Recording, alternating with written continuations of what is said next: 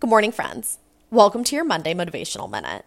I'm Lucy Saltmarsh. This is episode 71, and today we're going to be talking about transforming rooms that you enter. If you like this episode, be sure to share and subscribe. I work with an HVAC company, and they have an expression that I love and have really taken on as my own. They say to be a thermostat and not a thermometer.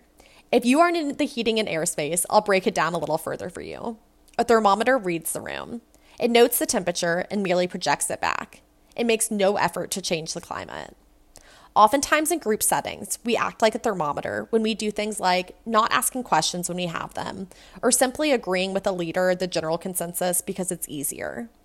We also do this when a group is feeling inherently negative towards an idea or activity, and we pile on.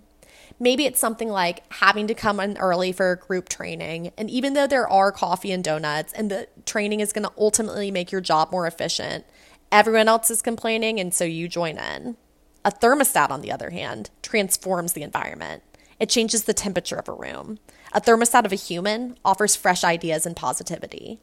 People are often drawn to the thermostat because they stand out with the energy that they bring. My challenge to you this week is twofold. One, to identify which role you play most often. Two, to find an opportunity to serve as a thermostat in a group setting. Have a fantastic week, and I'll see you again next Monday. If you like this episode, it would mean the world to me if you share it with a friend, family member, or colleague.